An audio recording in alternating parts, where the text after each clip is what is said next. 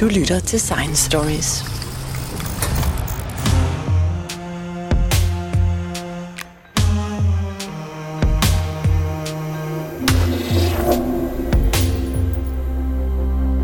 Jeg husker som barn, at man talte om flyvende tallerkener, og der blev skrevet bøger om fremmede civilisationer, som havde besøgt jorden. Jeg så selv filmen af Erik von Däniken med såkaldte beviser for besøg af fremmede rumvæsener. Og jeg husker også en periode med korncirkler, som havde deres storhedstid, men som stort set er forsvundet igen. Selvom rumvæsenerne blev mainstream underholdning i Hollywood, så blev vi alligevel trætte af dem. Og på et tidspunkt gik de så meget af mode, at selv UFO-foreningerne begyndte at tale om UFO'er som naturlige og forklarlige fænomener. Nu er medierne igen begyndt at tale om flyvende tallerkener, og den amerikanske kongres har nedsat en komité, som skal undersøge nærmere, hvad disse UFO-fænomener indeholder. For at komme nærmere på at forstå dagens emne har jeg inviteret Michael Rothstein fra Syddansk Universitet i studiet, for Michael Rothstein har studeret fænomenet i mere end 20 år og skrevet flere bøger om emnet. Og Michael Rothstein, hvor kommer de flyvende tallerkener fra? Det helt korte svar er, øh, hvis vi nu skal sådan kode fuldstændig ned, så kommer de fra vores indre, fra vores fantasi. Det er der, de har deres rod, det er der, de hygger sig og futter rundt og har det bedst. Men når det er sagt, så skal fantasien jo også nære sig et eller andet. Og derfor så øh, kommer de også fra menneskers jagttagelse af verden, og vi kunne måske, lidt provokerende for nogen, sige menneskers misforståede jagttagelse af verden. Jo, men, øh, men det er jo påfaldende, at det ligesom bliver i periode, at de kommer, altså de er væk i, i 10-20 år, og pludselig kommer de tilbage, og vi øh, begynder at høre om den i flere forskellige medier. Aviserne skriver om den, øh, radio, tv og så videre. Hvordan kan det være? Altså det er faktisk ikke spor mærkeligt. Øh, de flyvende tallerkener kommer på banen i forbindelse med den kolde krigs tidlige faser. Folk lever i sådan et, øh, skal vi sige, sådan et, et stresset miljø der i, øh, i midten af 1940'erne. 2. verdenskrig er lige færdig, den kolde krig er begyndt at fryse til. Og man er bange for russerne, man er bange for øh, overlevende nazister måske. Man føler sig heller ikke helt trygge ved, hvad ens eget efterretningsvæsen eller ens eget militær kan finde på. Og forestillingen om, at vi ikke er i stand til at magte vores eget liv og magte vores egen verden, den, den, øh, den, den vokser. Og en helt almindelig teori er altså, at de flyvende tallerkener og rumvæsenerne bliver introduceret i vores fantasi og i den kulturelle bevidsthed som sådan en slags maler, der skal stige ned og sørge for, at alt går godt i en situation, hvor vi ikke kan klare skærene selv. Og derfor er det heller ikke så mærkeligt, at øh, det her med teknologi eller atomkraft eller frygten for atombomber og den slags der, den, øh, den gryende rumfart der i begyndelsen af 50'erne osv. spiller en afgørende rolle for øh, for det her. Så det kulturelle miljø spiller altså en gevaldig rolle. Altså den politiske situation, den økonomiske situation, hvordan folk tænker og føler. Øh, og lige nu er der altså nogle ting i vores verden, der gør, at de flyvende tallerkener er blevet populære igen. For det er præcis som du siger, det går lidt op og ned. Men det gør det med alting. Det er på samme måde med øh, politiske filosofier eller religiøse forestillinger, eller hvad ved jeg. De kan komme og gå lidt alt efter, øh, hvordan vinden blæser. Så det er et lidt af et modefænomen, men, men nogle af os er jo så gamle, så kan vi huske sidste gang, at det var moderne. Og øh, bliver man ikke, altså, bliver man ikke vaccineret på et tidspunkt? Nej, det gør man slet ikke. Øh, det her øh, er, er i en eller anden forstand kommet for at blive. Det kan godt være, at det morfer og skifter form, eller får nye betydninger, eller betoninger hele tiden, og det er der ingen tvivl om. Men at det er kommet som en del af den populære folklore, en del af vores tids øh, folketro, om man vil. Øh, populærkulturens øh, idé om, hvordan verden er skruet sammen. Altså, det skal vi ikke undre os over. Prøv at tænke på øh, de mere øh, traditionelle religioner. Tænk på kristendom, for eksempel. Ikke? Den tager de fleste mennesker for givet i dag. Men den form for kristendom, der findes i dag, er jo helt anderledes end den øh, kristendom, der blev opfundet i ørkensandet en gang for et par tusind år siden. Det er ikke meget med hinanden at gøre. Så det er ligesom en, en, øh, en, en, noget, der på, på den ene side set overlever men hele tiden reproduceres i nye former og på nye måder, så det er meningsfuldt og relevant for mennesker i det liv, de nu engang lever. Og derfor så er det tidstypiske flyvende tallerkener, vi har med at gøre. Og det er flyvende tallerkener, der forholder sig til den, øh, den øh, virkelighed, vi oplever. Det, der også forekommer, det er jo, at de, at de jo også har skiftet form og design og så videre. Altså det, de, har, de har tilpasset sig tidens øh, uh, mode. Ja, altså vi kan jo, vi kan jo øh, tage udgangspunkt i den, skal vi sige, konkrete fysiske udformning af den flyvende tallerken. Ikke? Og går vi tilbage til begyndelsen af 50'erne, hvor de første folk siger, at de har været ombord i sådan nogen og været på besøg på Venus og den slags, ikke? så får vi en fortælling, som er øh, æstetisk i fuld harmoni med sådan, som biler så ud dengang. Pyntelister, blinklys, botthorn. Vi ser ligesom det amerikanske dollargrin, ikke? omsat i et rumskib. Og man, besøger, man besøger Venus og Saturn og Mars. Øh, og de her folk, der har været på tur med de flyvende tallerkener, kan fortælle, hvordan byerne ser ud på de planeter, hvordan moden er, hvad man spiser til aftensmad osv. Så, så det er sådan for os i dag en fuldstændig naiv øh, idé, øh, der kommer til udtryk. Man tænker, at i dag render hop, men dengang tog folk det sgu alvorligt. Mm. I dag er de flyvende tallerkener blevet helt anderledes. Altså, de er strømlignede og øh, er, er sådan øh, mere diffuse og er sådan æstetisk knivskarpe. Det vil sige, vi kan ikke, vi kan ikke regne med at, øh, at, at ligesom have styr på dem, som man havde dengang i 50'erne, fordi i dag tænker vi anderledes. I dag er form noget andet, end det var dengang. I dag er design og æstetik noget andet, end det var dengang. Og de tager selvfølgelig ikke til Venus eller Mars for at besøge byerne der, for i dag ved enhver idiot, at der ikke er byer på Mars og Venus. Det ved vi. Det vidste man ikke på samme måde i 50'erne. I hvert fald ikke, hvis man var en ganske almindelig herr Jensen eller, eller Mr. Smith.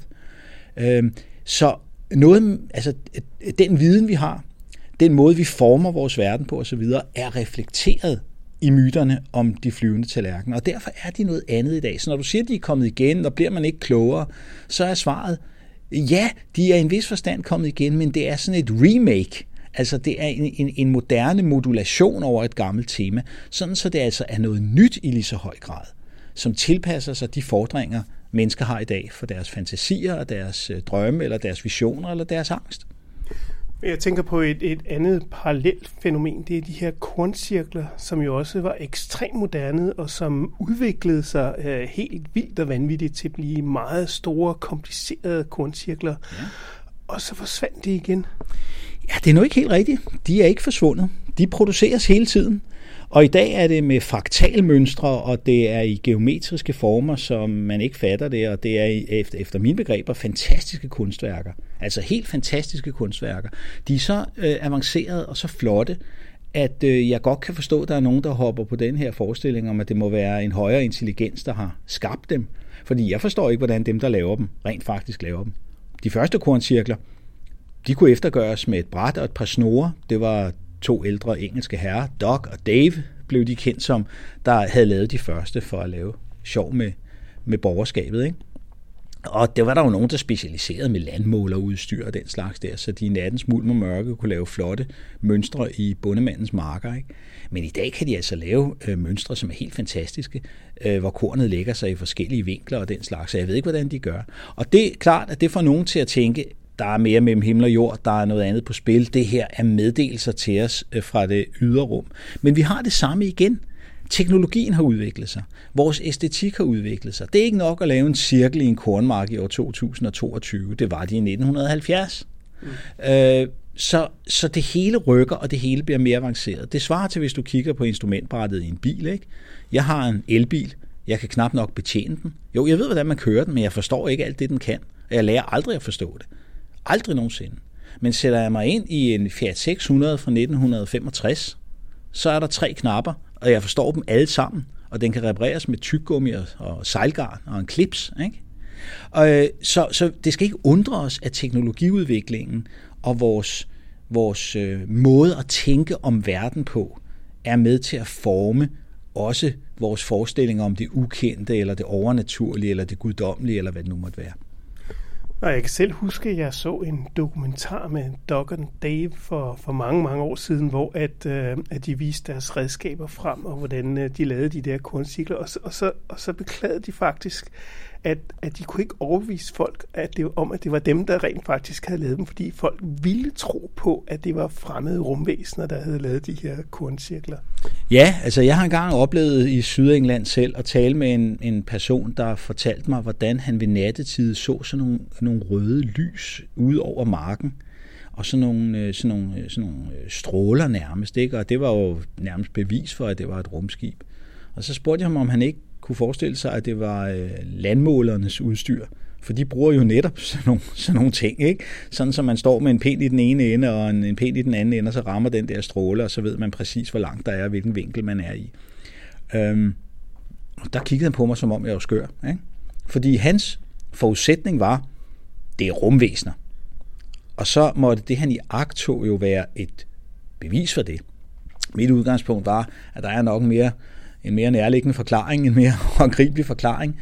Øh, så jeg tænkte straks på landmåler, og så tænkte han, at jeg var skør. Ikke?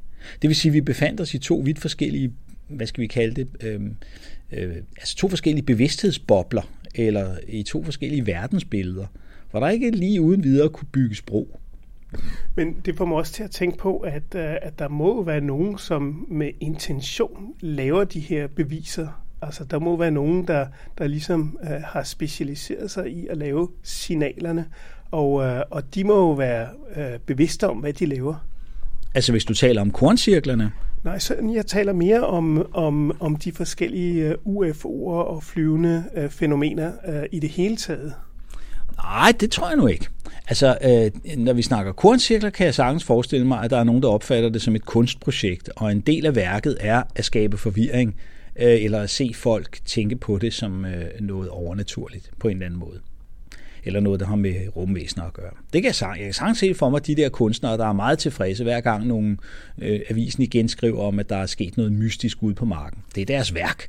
Det kan jeg godt se for mig.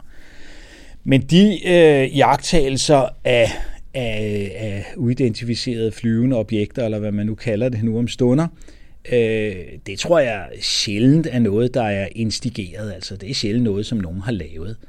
Det er fænomener, der er i verden.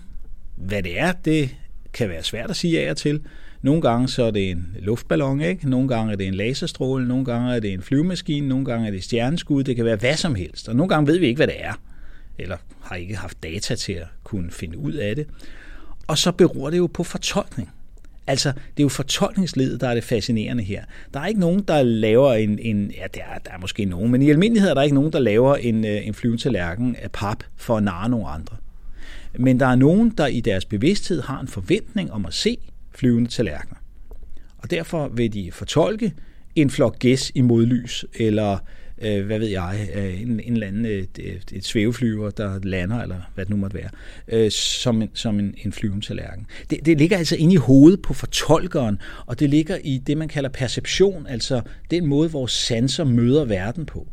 Og det er jo dokumenteret 117 gange, at vi notorisk ikke kan stole på vores, øh, vores egen perception. Så når man siger det der med, jeg tror ikke på det, før jeg har set det med mine egne øjne, så skal man altså spise brød til.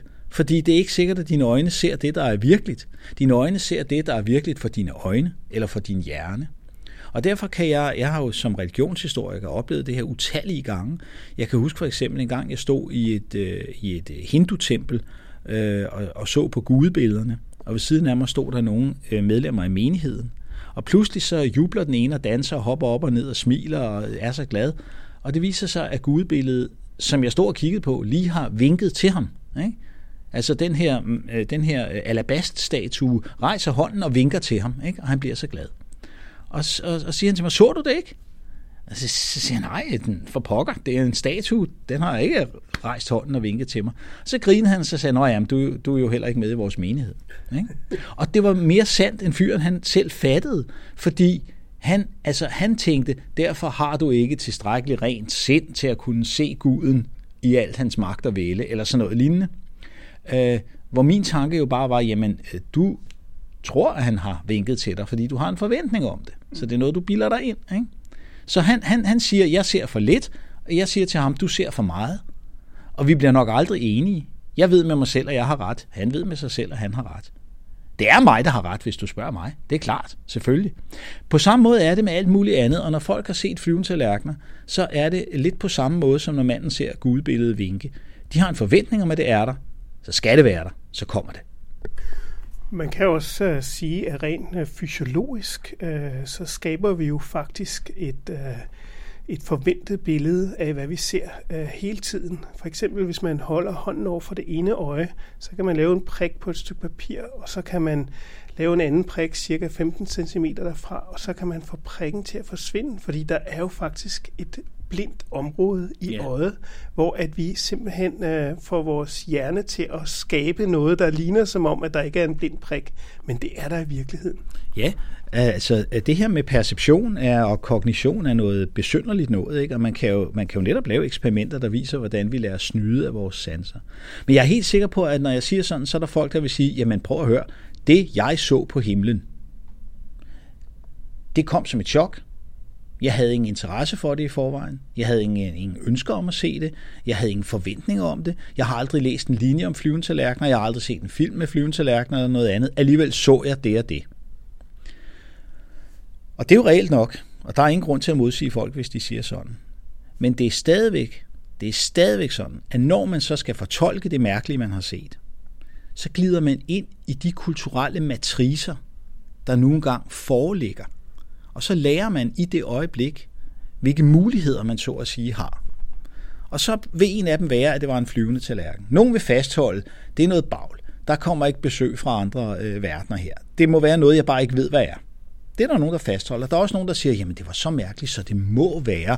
Og så indskriver de sig lige pludselig i ufomytologien. Altså tager dens præmis til sig, om jeg så må sige. Ikke? Og det er jo præcis det, man har mytologier til, om jeg så må sige.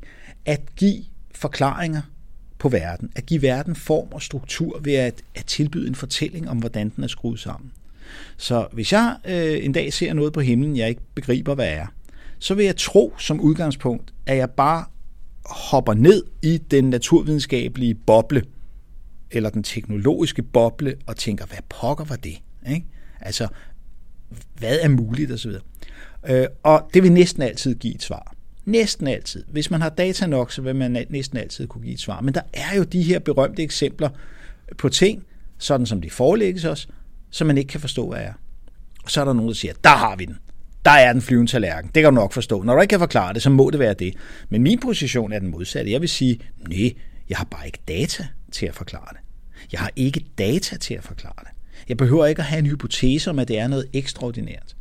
Tværtimod, så må jeg sige, indtil jeg har data, må jeg antage, at det er noget, der kan forklares. Jeg har bare ikke data til at forklare det. Man kan jo også sige, at øh, på et eller andet tidspunkt, så øh, stopper vores viden. Altså, der er jo rigtig meget, vi ikke ved noget som helst om. Vi ved jo dårligt, hvad tyngdekraft er. Der er rigtig mange ting, øh, når vi kigger ud i, ud i universet, så kan vi ikke forklare det. Og på, på en eller anden måde, så kan man sige, at religion og nogle af de her myter, som man har, de, øh, de, øh, det er vel Øh, meget naturligt, at man bruger dem som forklaringsmodeller til man kunne kalde det nærmest teorier for, hvordan tingene kunne være, hvis man, øh, hvis man observerede dem. Okay. Altså i den forstand er der jo masser af paralleller mellem øh, religiøse mytologier eller sådan nogle populære kulturelle mytologier og videnskab. Forstået på den måde, at det er verdensbilleder under alle omstændigheder, eller kosmologier, om man vil. Ikke? Altså øh, systemer, der ordner og strukturerer verden, så den bliver tilgængelig, så vi kan danne begreber om den, så vi kan forstå den. Øh, men det betyder jo ikke, at de er lige gode, eller lige kvalificerede, eller lige rigtige. Nogen er simpelthen rigtigere end andre. Øh, og og det synes jeg, vi skal have mod til at sige. Vi skal selvfølgelig respektere hinanden, og hvis folk vil tro på, at Jesus øh, øh, kunne gå på vandet eller blev levende efter han var død, så fred være med det. Det generer ikke mig et klap. Men der er ingen i hele verden, der skal få mig til at sige, at det er lige så plausibelt som øh, det verdensbillede, naturvidenskaben udfolder for os. Naturligvis ikke. Men, men det er så heller ikke meningen. Altså, de har nogle andre tolkningsmodeller, nogle andre øh, øh, idéer om, øh, hvorfor det her skete og så videre. Så, så de, de behøver ikke nødvendigvis at befinde sig i vores øh, naturvidenskabelige verdensbillede. De befinder sig i deres religiøse verdensbillede. Ja, i det øjeblik, de taler om tingene, så gør de, men de befinder sig jo i almindelighed også i det naturvidenskabelige verdensbillede. Altså folk, der øh, tror på mærkelige ting, eller øh, altså indskriver sig i verdensbilleder eller kosmologier, der er meget anderledes end det, som er det, som gælder for flertallet. Selv folk, der tror, at jorden er flad, for eksempel. Altså noget af det mest besynderligt mærkelige fladpandet, man kan tænke sig. Folk, der mener, at ærligt hjerte af jorden er flad, mener at kunne bevise det. De, øh, de vil jo i almindelighed acceptere alle de konventionelle naturvidenskabelige øh, metoder og strategier og tanker, de har bare lige den der ene ting, ikke? Jorden er flad. Altså hvad det har implikationer for alt det andet, det er der ikke grænser for, men det har de ikke sådan ligesom taget højde for. Men, men øh, øh, altså min pointe er bare, at selvom man er meget kristen, eller meget muslim, eller meget buddhist, eller hvad det nu måtte være, og er dybt indskrevet i en religiøs forståelse af verden, så kan man jo stadigvæk godt se mening med en andengradsligning, eller øh, forstå af, at øh, bilen kører, når man træder på speederen, eller øh, hvad det nu måtte være. Ikke? Og sådan vil det som regel være. Så når vi ser de her ting, der bryder med det naturvidenskabelige paradigme, så vil det typisk for de mennesker, der har det sådan, være undtagelser i en generel verdensforståelse, der ligner din og min fuldstændig. Men jeg tænkte, at jeg lige ville vende rundt omkring, at Danmark jo har haft nogle UFO-foreninger. De har haft en, en stor UFO-forening, som gik og kiggede på øh, objekter på himlen, og som tog på udflugter, og som samlede data ind, og man kunne ringe ind og, og lave rapporter. Det har de så gjort i, i over 50 år. Og på et tidspunkt, så, så begyndte de at, at, at tvivle på, om, om den der UFO-myte måske i virkeligheden overhovedet havde noget på sig, fordi de kunne faktisk forklare næsten alt, hvad de så. Ja, altså du taler om skandinavisk UFO-information, SUFOI, som i virkeligheden er en, øh, en, en imponerende historie. Fordi det er sandt. Øh, foreningen bliver grundlagt i sådan et lidt grumset miljø af folk, der er fuldstændig sikre på, at vi bliver besøgt af rumvæsener fra Mars, og at øh, der er sådan nogle, skal vi kalde dem UFO-profeter, der er i kontakt med de der væsener og har fløjet ture i deres rumskib osv. Og så dem, der siger, stop en halv, altså der er måske noget om snakken i en eller anden forstand, men vi må altså lige undersøge, hvad pokker der er på spil. Og så går de naturvidenskabeligt til værks. Og de indsamler data og de kortlægger beretninger, og de udvikler med årene alle mulige øh, teknikker for, hvordan man skal afrapportere, og analysemodeller for, hvordan man skal forstå ting, man ser på himlen, om det er lyst eller mørkt, om det er pletter, eller om det er udstrakt, eller hvad det nu måtte være. De laver skemaer af den ene eller den anden art, og systematiserer det her i meget høj grad. Mange af dem er ingeniører og naturvidenskabeligt orienterede forskere og mennesker osv. Så det er kvalificerede undersøgelser, de laver. Og som du siger, så kommer de med årene frem til øh, en, en teori om, at jamen, altså, vi leder og leder, og hver gang vi undersøger en beretning, så, så kan vi forklare, hvad det er. Vi ved, at der var byfest der og der, og de sendte grønne laserstråler op. Det er dem, du har set. Vi ved, at der var en flyver, øh, der fløj over der, bum bum, et militærfly, der brød lydmuren der og der, det er det, du har hørt. Vi ved, at sådan og sådan. Og det er jo klart, at øh, der går noget af glansen af St. Gertrud på den måde, ikke? Øh, fordi så er det måske ikke så spændende mere, for så rykker fænomenet væk fra det ydre rum og ind i sproget, ind i folks forestillinger, ind i folks bevidsthed, og så er det pludselig et psykologisk og sociologisk fænomen. Og på et tidspunkt så siger øh, skandinavisk UFO-information altså til sig selv, vi er faktisk færdige med vores arbejde. Der er enkelte ting, vi ikke kan forklare, men der har vi heller ikke særlig mange data. Og havde vi haft det, ville vi måske nok også kunne forklare dem. Så foreningen, den går i mere eller mindre opløsning. Den bliver i hvert fald omstruktureret og er i dag et anderledes form for netværk, øh, som ikke har den samme form for aktiviteter, men altså øh, opretholder sådan en eller anden form for, for, for minimumsaktivitet. Ikke? Og så har nogle af medlemmerne jo altså udgivet nogle meget faktisk imponerende bøger og rapporter og den slags om foreningens arbejde. Øh, og senest er der en, en mand, som, øh, som har udgivet nogle... Øh, altså det, det, jeg tror, det går hen og bliver et firebindsværk eller sådan noget lignende. Det første ben er kommet. Øh, om det danske militær efterretningsvæsens øh, indsigt i de her UFO-sager, og han har stået på hovedet i arkiverne, og han har fået agtindsigt i hvad som helst, og han har interviewet hvem som helst, og hans konklusion er igen, at heller ikke militæret har fundet noget, der gav anledning til nogen som helst særlige overvejelser. Og det er lidt sjovt, fordi tilbage i år 2000, der var jeg i kontakt med Skandinavisk UFO-information, fordi jeg skrev en bog om de her ting. Og øh, der øh, kiggede de på mig på et tidspunkt og sagde, tja, det der du siger med, at vi nok skal starte i menneskets bevidsthed snarere end i det ydre rum, det har du sgu ret i. Øh, så jeg føler mig en lille smule medskyldig i, i øh, den udvikling, der skete for, øh, for skandinavisk UFO-information. Men altså, det er et udtryk for en, en naturvidenskabelig tilgang. Det er et udtryk for, hvad en naturvidenskabelig tilgang gør ved fænomenet. Nemlig, populært sagt, øh, slår det ihjel, eller i hvert fald lægger det i dvale. Hvorimod en religiøs tilgang, som den vi kender fra den organisation, som jeg ved sgu knap nok, om den eksisterer mere, men den hed IGAP i gamle dage. The International Get Acquainted Program.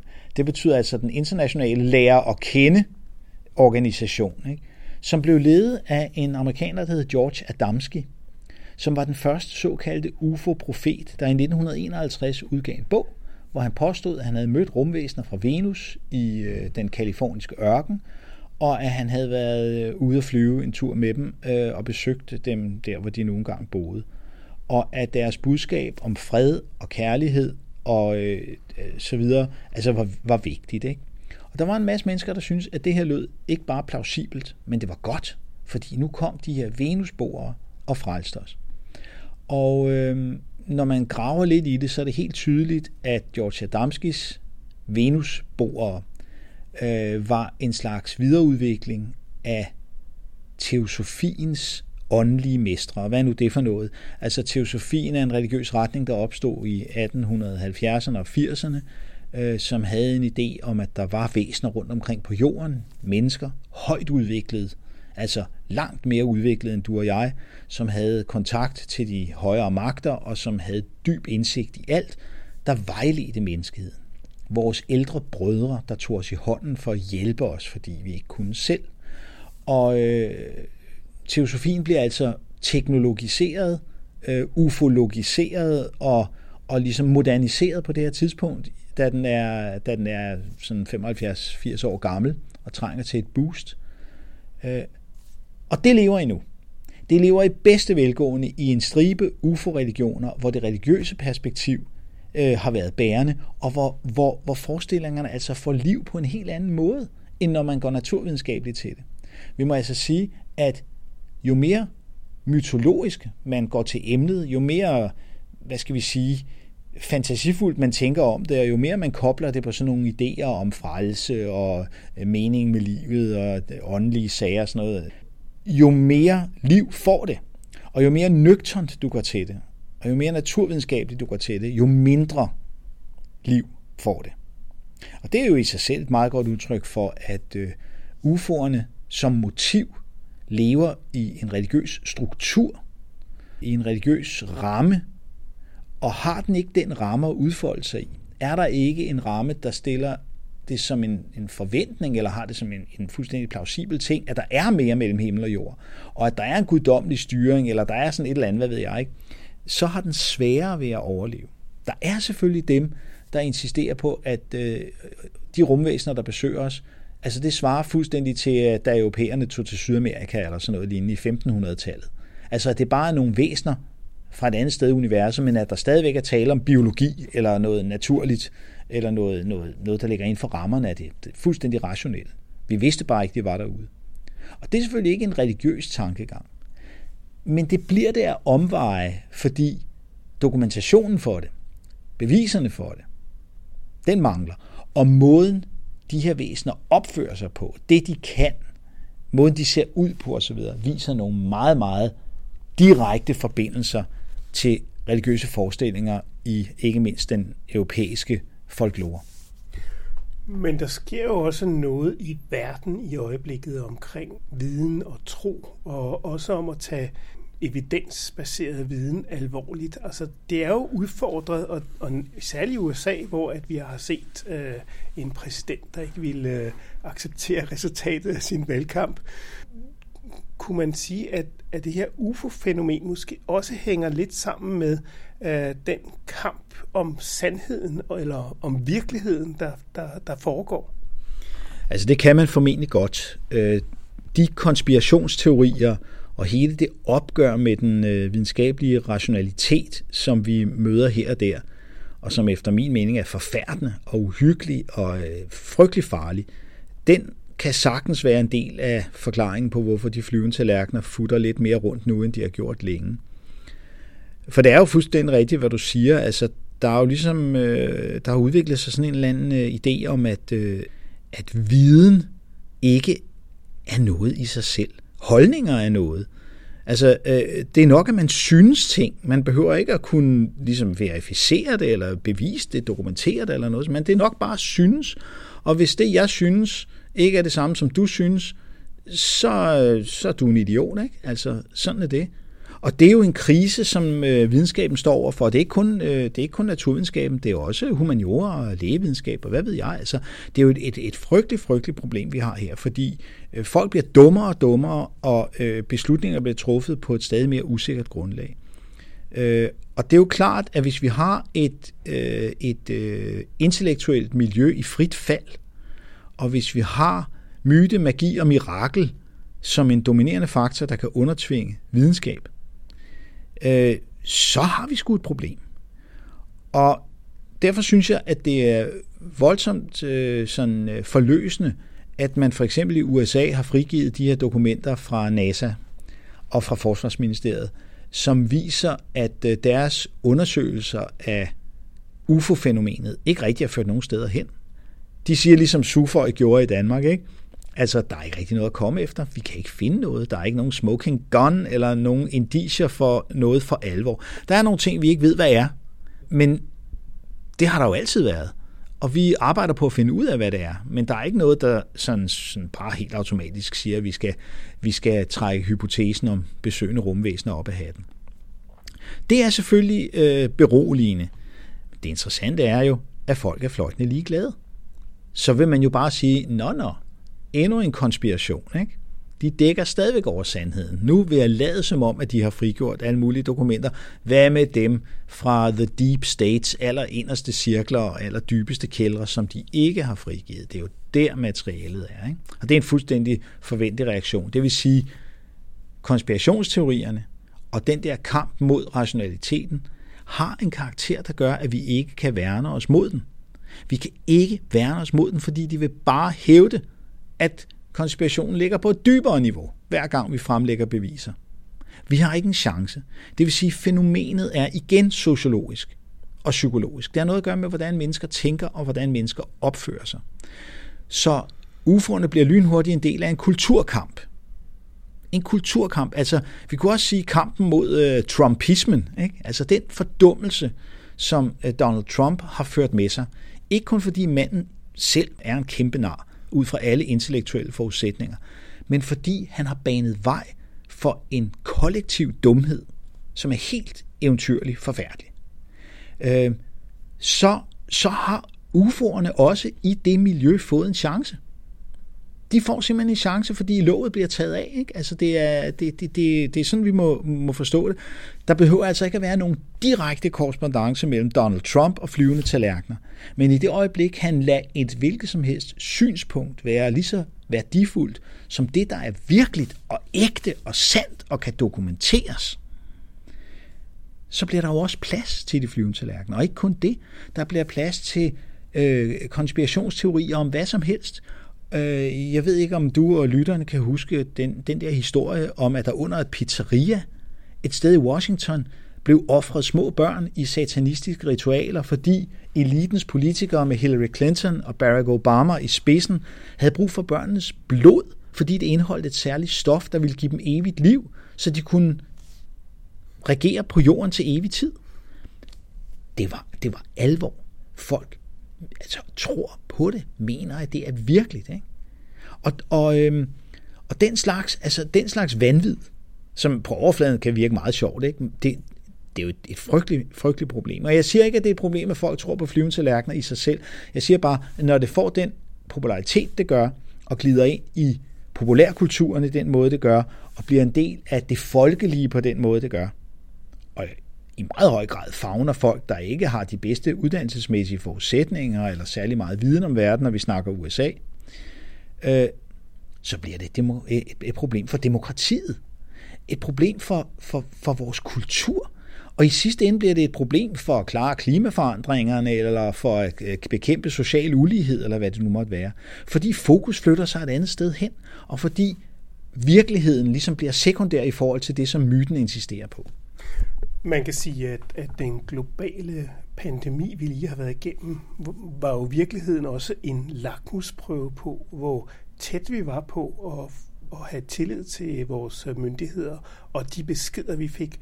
Og der havde de jo også et problem i USA, fordi man jo netop meldte ud, at Måske var ivermectin, som er sådan et fnatmiddel, som man giver til heste, øh, måske var det i virkeligheden lige så godt som, øh, som en vaccine, og, øh, og der var mange andre mærkelige ting, såsom at tage rengøringsmidler og sprøjte det direkte ind i, i blodet, hvilket man faktisk dør af. Der var sådan nogle helt vanvittige ting, som blev anbefalet på højeste niveau. Ja, ja det kom jo fra præsidenten selv.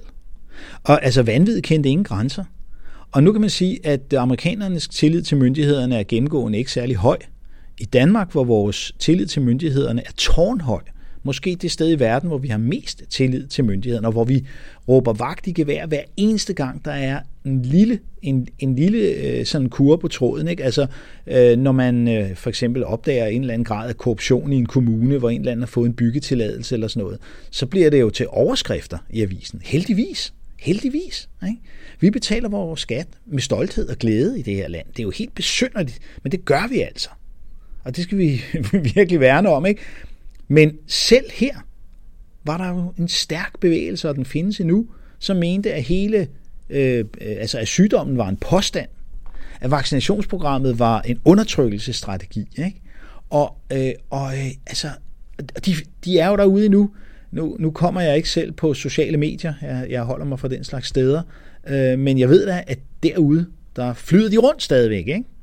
Jo, men man kan, jo, altså, man kan bare tage ind til København. Der var jo små sorte mænd, der demonstrerede gaderne og brændte øh, billeder af statsministeren af og så videre. Ikke? Altså, mm. der, var jo, der var jo oprør i gang mod, ja. mod den der ordentlighed. Ja, og det er, øh, altså, jeg, jeg synes, det er forfærdende. Jeg, jeg må sige, at øh, hvis nogen spørger mig, hvad, hvad er den største trussel øh, mod os øh, for tiden, ikke? så vil jeg klart sige klimaforandringer. Det er klart. Klimaforandringerne er en frygtelig, frygtelig trussel mod øh, vores øh, kultur, mod menneskeheden, vores biologi, mod det hele. Øh, og det, det kan holde mig vågen om natten. Det er klart, at atomvåben er også en frygtelig ting. Der er der ingen grænser for, hvor bange vi skal være for det. Men på en klar tredjeplads, der har vi altså fordummelsen, konspirationsteorierne, løgnene, bedraget og det forhold, at folk ikke kan se, at det hele er fup. Altså, altså, altså, de har jo vendt det. De har vendt det fuldstændig, sådan så virkeligheden er blevet til fup, og fup er blevet til virkelighed. Og de mener selv, at de har øh, sådan ligesom øh, set lyset, og det er forfærdeligt, fordi hvad gør det på lang sigt? Det forhindrer os i at bekæmpe klimaforandringerne. Det forhindrer os i at bekæmpe atombomberne. Det forhindrer os i at udvikle demokratiet. Det forhindrer os på så mange måder i det, i at bruge det, som er vores skarpeste våben, nemlig vores hjerne. Fordummelsen er fuldstændig massiv. Og øh, når de hører mig sige det, så vil de jo øh, sige, ja, han er repræsentant for, for systemet. Han øh, sidder nu og lyver igen. Han sidder nu og manipulerer med os igen. Han bekræfter og siger, at vi har ret. Det vil sige, at der er intet at stille op. Intet.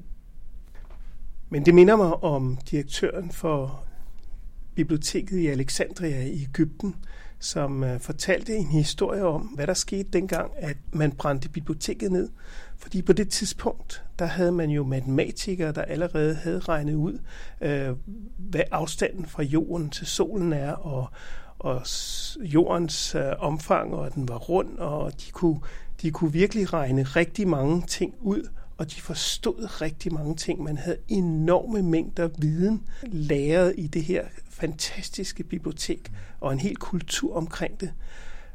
Og så var der altså en oprørsbevægelse, altså som opfattede alt det her viden som undertrykkelse. Og det fik man jo altså øh, gjort kål på. Og så tog det over tusind år, før en man ligesom genfandt al den viden, fordi den forsvandt og man skulle ikke tro, at viden sådan kunne forsvinde, men det kan den faktisk. Ja, okay. Viden kan forsvinde. Altså, viden kan forsvinde meget hurtigt endda. Øh, jeg kan lige nu ikke reproducere mig selv i forhold til mine studerende, fordi vilkårene på universitetet er blevet så elendige. Jeg kan ikke. Jeg har ikke ressourcer til det. Vi, jeg, der er ikke nogen i dag, der kan lære det samme, som jeg lærte, da jeg var studerende. Viden forsvinder hele tiden. Og så øh, regenererer det måske, og så går det lidt i bølger, og nogle gange forsvinder det helt og skal genopdages. Slet og ret. Ikke? Og øh, jeg synes godt, at vi med den øh, fordummelse, der ligger i konspirationsteorierne øh, og konspirationskulturerne, kan frygte det. Når vi skal knytte det tilbage til de flyvende tallerkener, så, så er det vigtigt at sige, at at på den ene side set er fænomenet fuldstændig ufarligt. Naturligvis kan man forestille sig hvad som helst. Og naturligvis øh, er det en rimelig ting, at folk har en, en, en, en idé om, at vi besøges af væsener fra andre verdener. For pokker, vi rejser ud i rummet for at undersøge det. Vi øh, vil gerne kolonisere Mars. Vi lytter efter signaler fra rummet og har gjort det, jeg ved ikke hvor lang tid. Vi har sendt rumsonder ud med små beskeder på, om at hvis nogen finder os som en anden flaskepost. Ikke? Så, så selvfølgelig er det en fuldstændig plausibel ting, og jeg havde også som barn, og vi to er nogenlunde lige gamle, jeg havde også som barn en dyb fascination af det der. Jeg tænkte, hold kæft, hvor kunne det være sjovt, mand. Tænk hvis, ikke? Det ville være helt fantastisk. Øhm, så, så, så jeg synes, på den ene side set, synes jeg overhovedet ikke, der er noget øh, øh, altså problematisk i det. På den anden side set, når det lægger sig ind over rationaliteten og ind over fornuften, og bliver til et politisk redskab, eller på anden måde skal være styrende for den måde, vi, vi tænker på eller indretter samfundet på, så bliver det naturligvis en anden historie. Ikke? Og så, øh, så er jeg øh, bekymret. Det skal bare ikke lyde som om, at jeg øh, vil insistere på, at folk kun må tænke rationelt og naturvidenskabeligt og systematisk. Det er der ingen mennesker, der gør. Det gør jeg heller ikke selv. Man har også andre idealer, man har andre forudsætninger. Om det er kunst, eller om det er musik, eller om det er poesi, eller hvad pokker ved jeg, eller bare naturen, man glædes over, eller hvad ved jeg. Det er jo ikke naturvidenskab det hele, naturligvis ikke. Men vi skal altså være opmærksom på, hvordan vi kulturelt altså også øh, fordummer os selv. Og øh, der ligger noget der, som vi skal være opmærksom på. Ja, man, man kan sige, at vi er inde i en udvikling, hvor at, at behovet for at fortælle historier, altså behovet for at, at fortælle folks, folk eventyr, måske er, er så stort, så, så man er sådan øh, parat til at gå på kompromis med indholdet rent faktisk passer med virkeligheden. Jamen, vi er jo historiefortællende væsener. Mennesker har alle dage fortalt historier. Vi har aldrig kun levet på en, øh, hvad skal vi sige, elementær iagtagelse af den umiddelbare virkelighed. Vi fortæller historier hele tiden. Vi fortæller historier om fortiden, vi fortæller historier om nutiden, vi fortæller historier om fremtiden, og vi former vores verden gennem vores historier. Så de mytologier, vi lever med eller af eller på, om de har den ene eller den anden karakter, om det gælder vores eget lille individuelle liv, eller vores nationsliv, eller øh, min min gruppesliv, min menighedsliv, øh, hele menneskeheden, hvad det nu måtte være, hvor man sætter grænsen, så er det en måde at være menneske på. Det er en måde at, at være i verden på, og der er ingen af os, der ikke lever på fortællinger. Altså, øh, der er forskere, der mener, at, at det, som gør mennesket til menneske, er, at vi fortæller historier. Spørgsmålet er naturligvis, hvilke historier vi fortæller, og hvordan vi fortæller dem, og under hvilke forudsætninger og med hvilken hensigt vi fortæller dem. Og der mener jeg altså, at konspirationsteorierne er en særlig form for fortællinger, som, som, som har et særligt destruktivt potentiale. Det er klart, at hvis vi tænker på, hvad skal vi finde på for at tydeliggøre det, altså nazismens fortælling for eksempel, var jo selvfølgelig destruktiv og modbydelig på alle mulige måder. Det var en, en, en nationalistisk, øh, racistisk øh, besynderlighed, som øh, hævede tyskerne dengang ikke, og, og nedgjorde, jeg vil ikke sige alle andre. Ikke? Det, det, det kan vi selvfølgelig ikke sige øh, var godt. Men den var synlig og den var i harmoni med den politiske vilje, og den var bevidst, den var intenderet. Den indskrev sig i skolernes øh, undervisning, eller i de politiske strategier, i arkitekturen, i kunsten, alle vegne. Den var synlig, og så kunne man have den eller elske den. Konspirationsteorierne er, er underligt morfende, gemmer sig i tusmørket, virker i det skjulte, og er sådan en, en helt anderledes øh, usympatisk, ikke fordi nazismen var sympatisk, men altså den er som, som, som, som, som tankemåde, som tankestruktur, usympatisk på den måde, at den ikke lader sig debattere, den lader sig ikke anfægte. Man kan ikke engang, man kan ikke engang blive, blive fjende af den, fordi i det øjeblik, man prøver at være fjende med den, så bekræfter man dens antagelse. Ikke? Altså man giver den det, den vil have. Du kan være fjende med en nazist, så kommer han og skyder dig. Det er til at forstå. Men du kan ikke være fjende med en konspirationsteoretiker uden at understøtte ideen, som konspirationen går ud på. Men, men det, der, det, der undrer mig, det er, hvorfor vi har så meget behov for de her konspirationsteorier, fordi der sker jo så mange spændende ting i verden lige i øjeblikket. Og, og du nævnte selv, at, at, at NASA, ja, NASA's en af deres øh, højeste formål, øh, deres hovedmission, er jo at finde liv i universet. Og vi har SETI, som øh, lytter på alle radiokanaler hele tiden.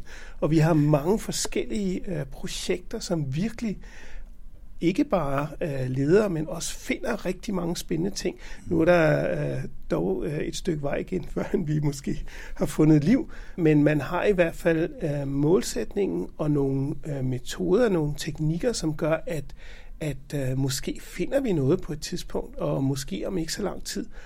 Der er så meget spændende, som man kan øh, undersøge og lære og forstå.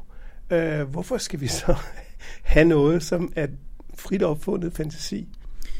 Fordi det giver dig en følelse af magt. Altså hvis vi kigger rent sociologisk på, hvem det er, der hovedsageligt, ikke kun, men hovedsageligt er bærer af konspirationsteorierne, øh, så er det folk, som gennemgående er dårligt uddannet og gennemgående er underprivilegeret.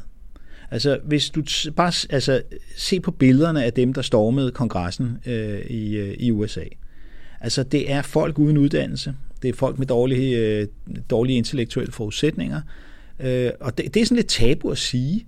Det, det må man ikke sige. Men det er jo rigtigt, ligesom der er nogen, der ikke er, er trænet til at løbe hurtigt, så er der sådan også nogen, der ikke er trænet til at tænke, fordi de ikke er uddannet, fordi de ikke er gået i skole, fordi de lever i kulturelle miljøer, hvor der ikke er tradition for det, og hvor man øh, ikke engang overvejer, at det skulle være nødvendigt. Men når de får magt, så er det altså dumhedens regime, som vi, øh, som vi ser i øjnene. Ikke? Og det er jo klart, man, man, vi kan godt have masser af dumhed også blandt uddannede mennesker. Det er, jo, det er jo indlysende, selvfølgelig kan vi det. Men der, hvor konspirationsteorierne for alvor florerer, hvor de har deres baser, deres rod, der er vi altså nede i nogle lag, hvor folk ikke er særlig godt uddannet. Og det, det, det tør jeg godt sige med rang ryg. Altså det, så må man blive sur på mig og sige, at nu taler jeg ned til dem eller sådan noget. Men jeg mener, at man er nødt til at, at erkende, at værnet mod konspirationsteorierne. Det er viden. Det vil sige, mangel på viden åbner for konspirationsteorierne. Og jeg gentager lige, det er ikke fra A til Z, og det er ikke absolut, og det er ikke kun sådan. Jeg siger, det er overvejende sådan. Der er som man også selv i Danmark, altså gamle professorer eller noget andet, der hopper på nogle af de der ting. Vi har for eksempel haft en, en tidligere universitetsmand, en kemiker, som har argumenteret for, at hele 9-11-historien er få og svindel, ikke? og at øh, det hele er manipuleret, og at det var amerikanerne selv, der stod bag, osv. Så man skal ikke så langt øh, ud i, i krone, øh, før man, man også møder den slags.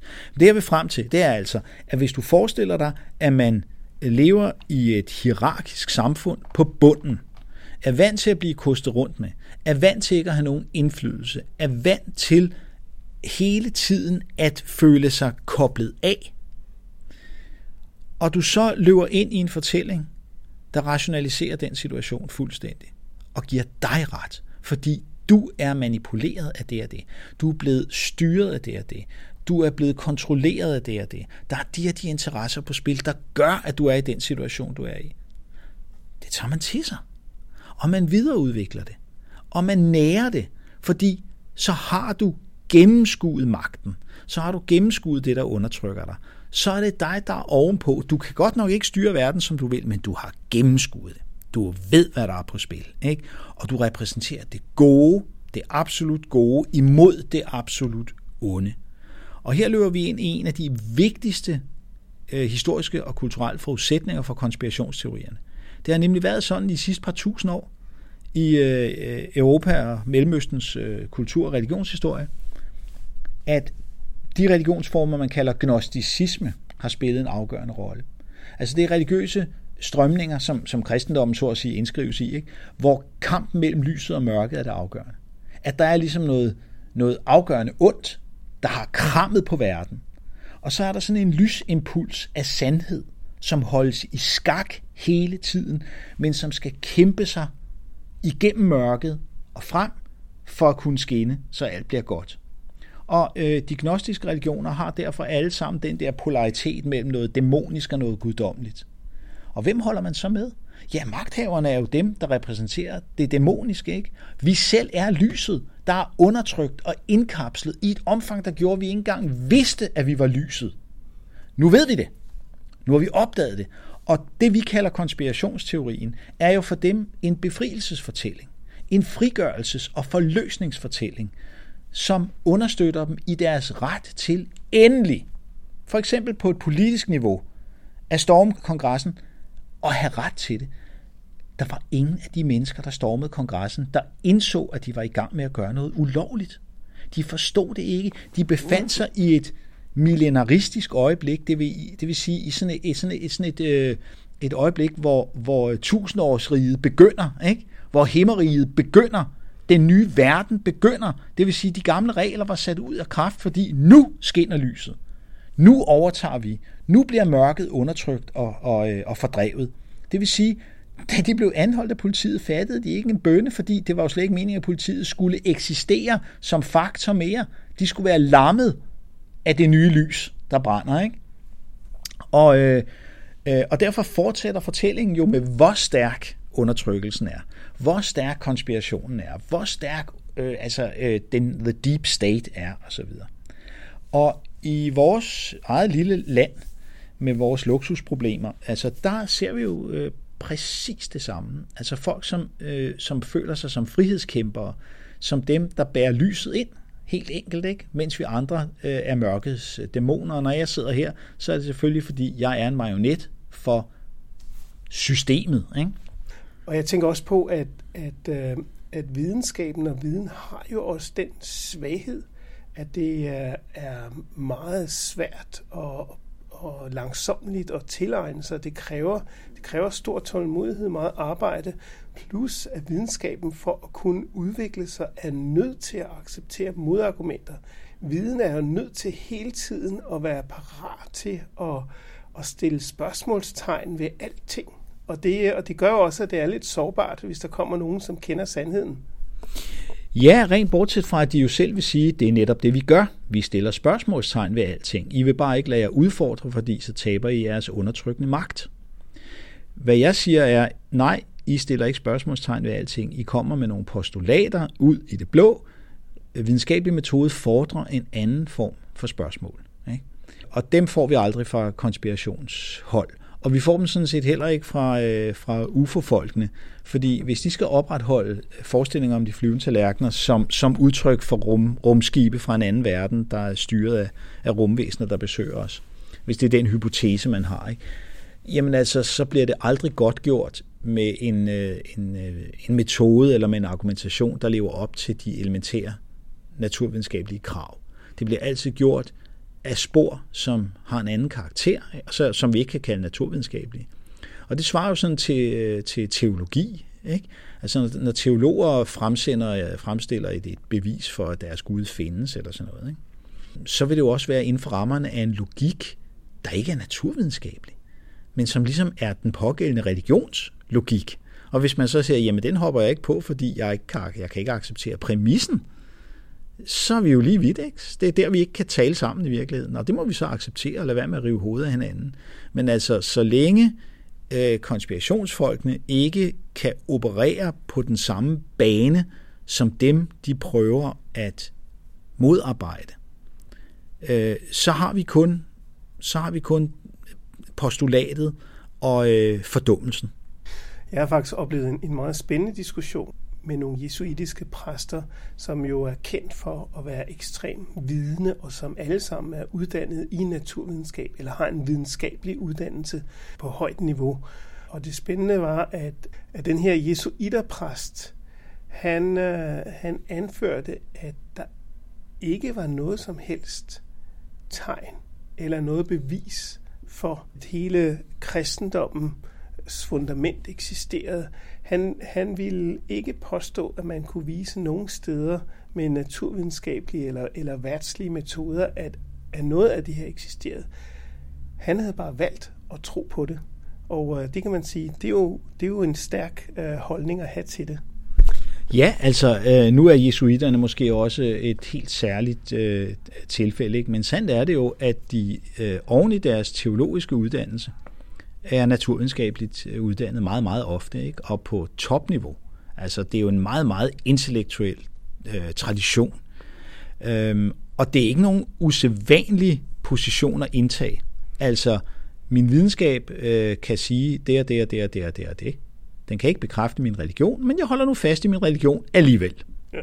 Og jeg vil også sige, at, øh, at det giver jo også plads til at sige, jamen vi har jo så heller ikke svaret på alting. Der findes jo et univers derude, der findes et Big Bang, der findes rigtig mange ting, som vi har meget svært ved at forklare, og i den forstand er der, er der stadigvæk plads til lidt mysticisme.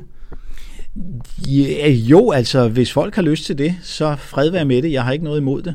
Men øh, hvis du spørger mig, så er der ikke plads til den slags. Der er stadigvæk kun plads til den iskolde, klare tanke.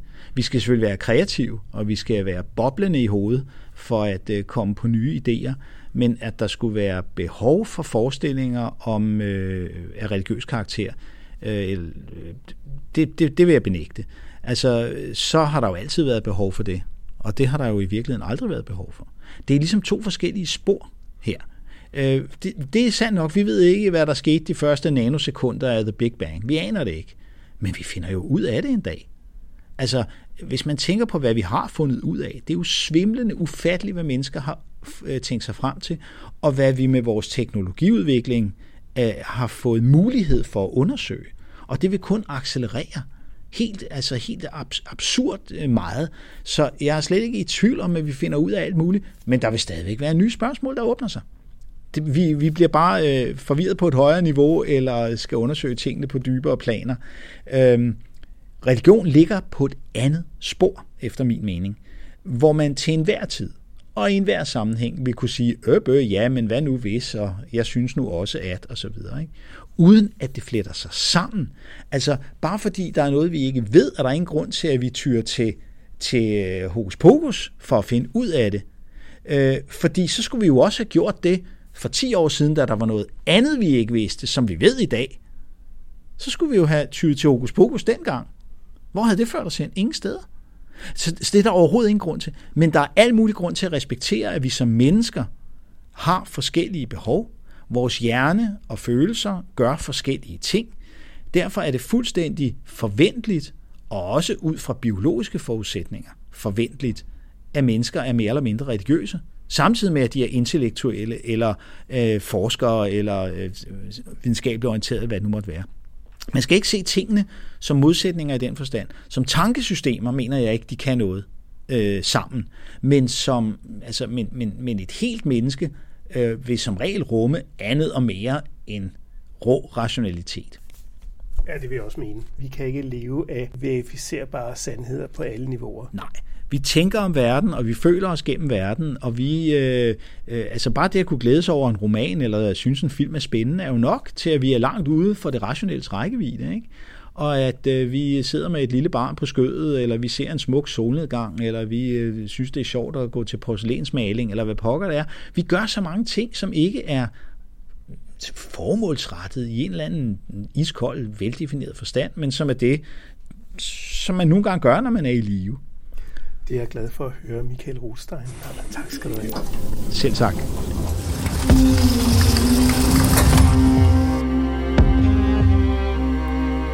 Hvis du holder af historier om videnskab, kan du finde Science Stories hjemmeside på www.sciencestories.dk.